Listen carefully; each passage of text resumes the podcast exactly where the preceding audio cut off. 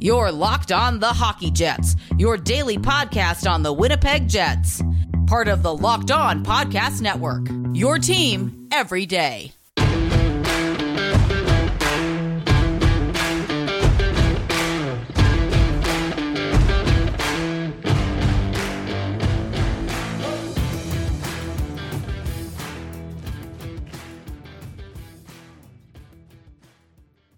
Good evening and welcome to the Locked On Winnipeg Jets podcast, part of the Locked On Podcast Network, your team every day. I'm your host, Harrison Lee, an avid Winnipeg Jets fan and an online blogger. You can follow me on Twitter at HLLivingLoco and follow our podcast Twitter at LO underscore Winnipeg Jets. On this lovely edition of the Locked On Winnipeg Jets podcast, we are going to be covering the greatest playmakers in hockey and football, and we've already talked about a couple of them in the previous episode from the Winnipeg Jets. On tonight's episode, we'll take a look across the league really at a couple of different teams and see which players on these squads might be very underrated playmakers for a variety of reasons. And we'll explore which of these guys continually get recognition, and maybe some players who don't always get the same sort of acknowledgement and level of recognition that they deserve. Towards the end, we'll flip over sports to the world of football and take a look at a couple of gifted playmakers who play in all sorts of leagues, maybe a little bit of Bundesliga, some Premier League, some La Liga. I mean, the world is our oyster tonight, so to speak, even though we're all still inside during quarantine. Before we get to football, though, let's stick to hockey and start off with the Washington Capitals, which is a team that's actually local to me, relatively speaking, and has a variety of really gifted playmakers.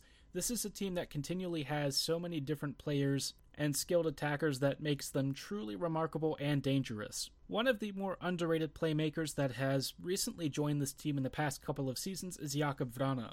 I've talked about Vrana on this podcast in earlier episodes because Vrana is one of the most gifted 5v5 goal scorers in the entire league. I think that he doesn't really get a whole lot of recognition because, generally speaking, his goal totals may not wow people. And he's one of those players who always generates tons of chances, even if he doesn't convert on all of them, so his actual points totals may not look super gaudy.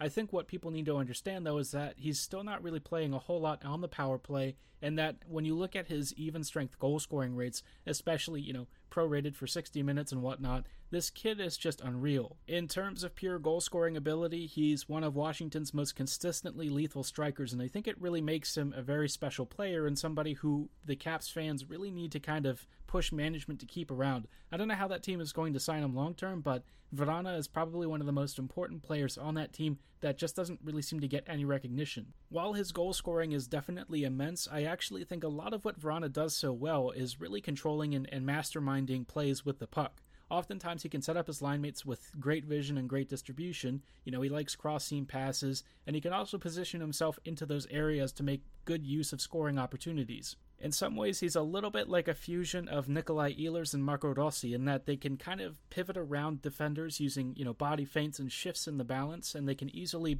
essentially blow by defenders with that extra step of acceleration. Like many of these gifted wingers and centers out there, Vrana is really blessed with incredible edge work and a really strong sense of space, which allows him to exploit and attack with abandon. Because he's so good offensively on the puck, he doesn't really spend a whole lot of time in his own zone, which actually leads to a, a decent amount of shot suppression ability. Because he's on the ice and creating so much offense, you know, he's not really having to track back and do a whole lot of defending on his own terms. It's not like he sort of leaves off his assignments when he needs to either. He will track back and try and enforce turnovers and whatnot, but because he just creates so much offense, you really don't have to worry about, you know, seeing this team in its own end when he's on the ice. Speaking of Caps defense, I have to say that Dmitry Orlov is also another really gifted playmaker. I know John Carlson tends to be, you know, albeit very polarizing, probably one of the most talked about offensive producers on that backline because he definitely scores a lot of points. He actually does have a pretty good shot, and he likes to drop below the faceoff circles. But when it comes to actual playmaking ability and creativity, I think Orlov tends to lead there for me. Dmitry is a very, very smart defender because he understands when he needs to essentially become a power forward and when he needs to drop back in defense and mark his assignments very well. He's somebody who often likes to lead breakouts and also create zone entries. And when he's inside the offensive zone, he's always looking for line mates or a good scoring opportunity for himself if he can take a shot that's available. You know, Orlov is always looking to create offense in some capacity, but when he starts to control the puck and skate around the offensive zone, that's when he creates a lot of opportunities. He's really good at navigating those spaces and creating opportunities for himself and his line mates, and that does extend to his power play stints. I know that John Carlson always has the gaudy point totals, but when it comes to actual creation and essentially, I would say, offensive IQ, I genuinely think Orlov just has a little bit of an extra level to his game. It's not that Carlson is like amazingly bad or anything like that. I just think Orlov is a very smart player and it allows him to do and, and see routes that other players just can't. I suppose I'd be remiss if I talked about the Washington Capitals and also didn't discuss Nick Backstrom, but you basically know Backstrom's legacy already. He's probably not exactly uh, a first ballot Hall of Famer, but when it comes to Caps Hall of Famers, for sure one. Nick embodies the really versatile two way center who just seems to do almost everything very well. He's good at creating offense. He tracks back and is defensively responsible, especially during his prime. He's very good at scoring goals himself. He also finds his teammates in good positions. I, I really have a hard time finding flaws in his game. You know, he doesn't really have, uh, I would say, elite offensive tool sets in, in any particular category. He has a lot of really good tool sets, but nothing that would put him into, like, I, I don't know, you know, one of those Nathan MacKinnon kind of categories or whatever. But because he's so smart and so skilled, he understands the best way to use these tool sets to set up his teammates and himself. I think Backstrom is the kind of model hardworking center that players who maybe think don't have the greatest tool sets should actually model the game after. I think Backstrom is a very savvy guy. He understands that his tool sets probably don't compare as favorably to like a, a Connor McDavid or an Austin Matthews, but that didn't stop him from being as productive and as successful as he's been over the entirety of his career. He's still a very good top six forward, even though he definitely is starting to show his age. But I, I think when you look back on his career and just how many goals he's participated in, either scored by his own hand or by his teammates' hands, you can see somebody who was a clear catalyst down the middle and really a, a, rock for which the Washington Capitals relied upon for so many years when they needed somebody to anchor a line with guys like Ovechkin or, or anyone else that they've paired him with, they called upon Nick Backstrom to be that play driver, and he's filled that role admirably for so many seasons. I kind of hope that Cole Perfetti, if his tool sets maybe don't develop to the level that we'd expect or hope from him, that he maybe tries to style his game a little bit after Backstrom. But I think Perfetti is going to be very successful, and I have a feeling with the kind of work ethic that Perfetti has, his tools are going to be just fine.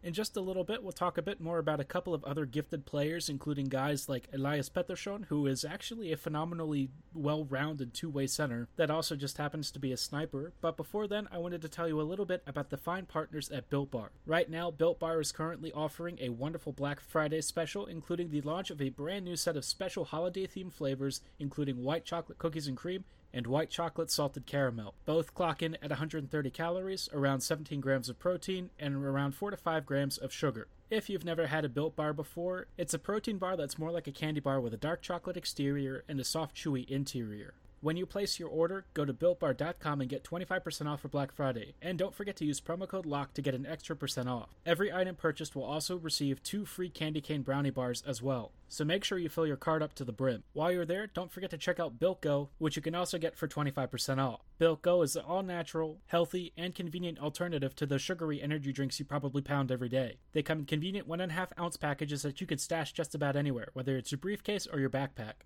Don't forget to place your order at builtgo.com and use promo code LOCKED for an extra percent off. Let's go.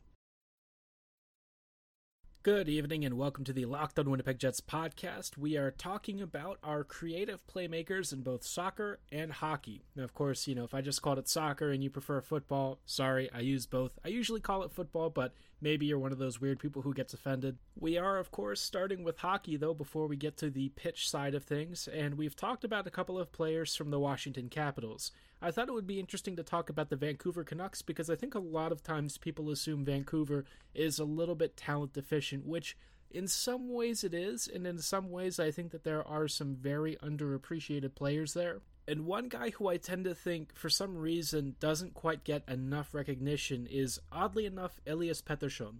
Now, Pettersson, of course, is very highly praised and highly regarded for his goal scoring ability. Everyone knows that when he takes a shot, especially from distance, it's likely to go in just because he seems to have that elite sniper's release. What I don't think many people acknowledge is just how good of a two way playmaking pivot he really is. When it comes to distribution, back checking, defensive work, spatial marking, I mean, this guy just seems to have it all and he does it really well. You also have to consider the team that he's playing on, and Vancouver just doesn't have all that much defensive depth. I wouldn't say that their defense is as bad as Winnipeg's because very few teams in the league had as little depth as the Jets did, but, you know, it isn't that far off either. When you see just how busy Vancouver's goalkeeping duo was throughout the entire season, you get the sense that generally speaking, Vancouver surrenders a lot of opportunities.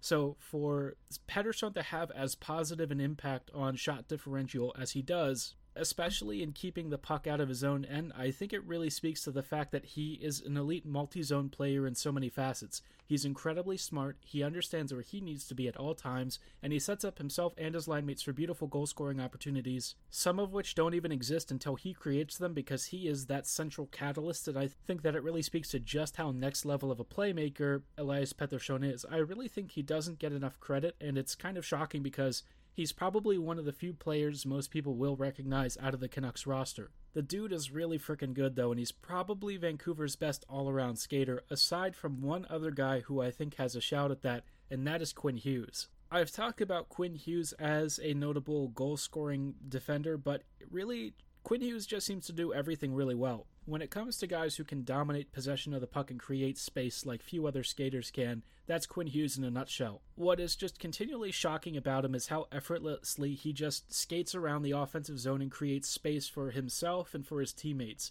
He's somebody who kind of does the Nick Ehlers thing, but as a defender, which is a very unusual combo you don't really see many smaller defenders who play in the way that he does, and I think that he's a very gifted lateral skater, which allows him to kind of open up his body, look for passing opportunities, occasionally shoot the puck himself, and also basically just control the entire zone.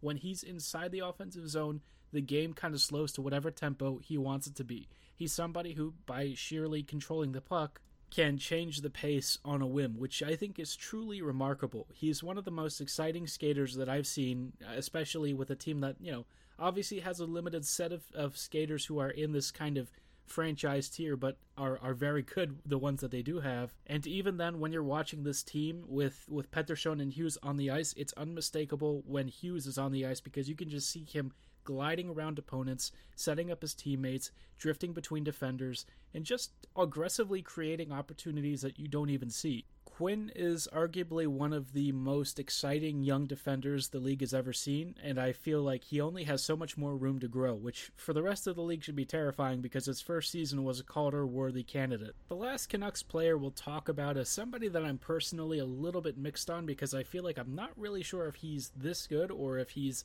maybe just going on an occasional hot streak, but Bo Horvat is somebody who I feel like when I've watched him in recent times just kind of seems to explode on the ice. He's a weird player because for a long time he really struggled to be a, a consistent creator. Now he definitely could score goals and he definitely he was a gifted attacker, but it was one of those situations where he wasn't somebody who was creating offense for himself.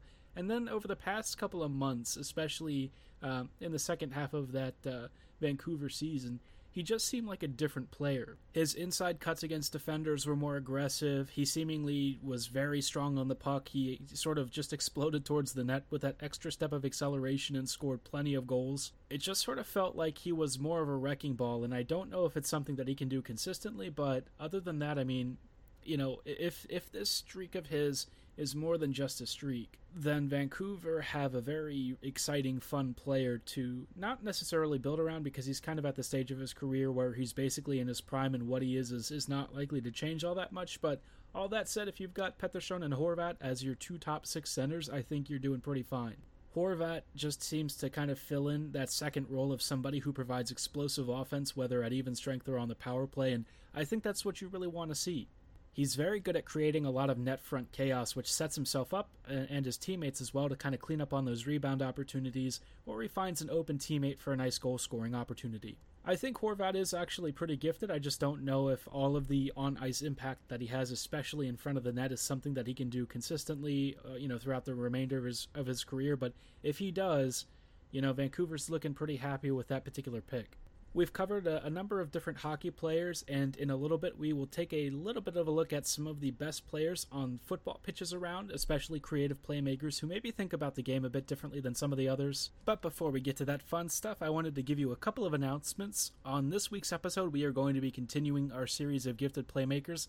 I might just go around the league and do different random teams each night. I'm not going to tell you which team it is. You'll just have to kind of listen and find out. But maybe we uh, maybe we pick a few teams that we love and we hate as Jets fans. So you know, I'm not going to try and praise the uh, the Preds too much. I'm probably not even going to find that many gifted playmakers on that team to begin with. But you know, I will try and give a fair and balanced assessment of some of their more creative players. I also wanted to give you a hot tip on an upcoming Cyber Monday special for the fine folks at Built Bar. On Monday, they are launching two special new flavors that are actually different from this weekend's releases of white chocolate cookies and cream and white chocolate salted caramel. They will also be releasing two special flavors, including white chocolate cherry sundae and white chocolate coconut deluxe. Both of these flavors will be while supplies last, so be sure to get your orders in as soon as humanly possible. And just know that when you do, every item you purchase comes with two free candy cane brownie bars. If you're wondering what a built bar is, it's a protein bar that's more like a candy bar with a dark chocolate exterior and a soft, chewy interior. If you want to give some of their original 12 flavors a try, I highly recommend the mint brownie and the raspberry flavors. I think those were my personal favorites, but if you can't really decide from all of the great sounding flavors, be sure to check out their variety box. And if you're worried about the associated guilt with eating something so delicious, worry not, because Built Bar clocks in at around 200 calories or less, around 15 to 17 grams of protein, and around 4 to 5 grams of net carbs. To place your order, go to BuiltBar.com and get 25% off for Black Friday and Cyber Monday, plus use promo code LOCKED for an extra percent off.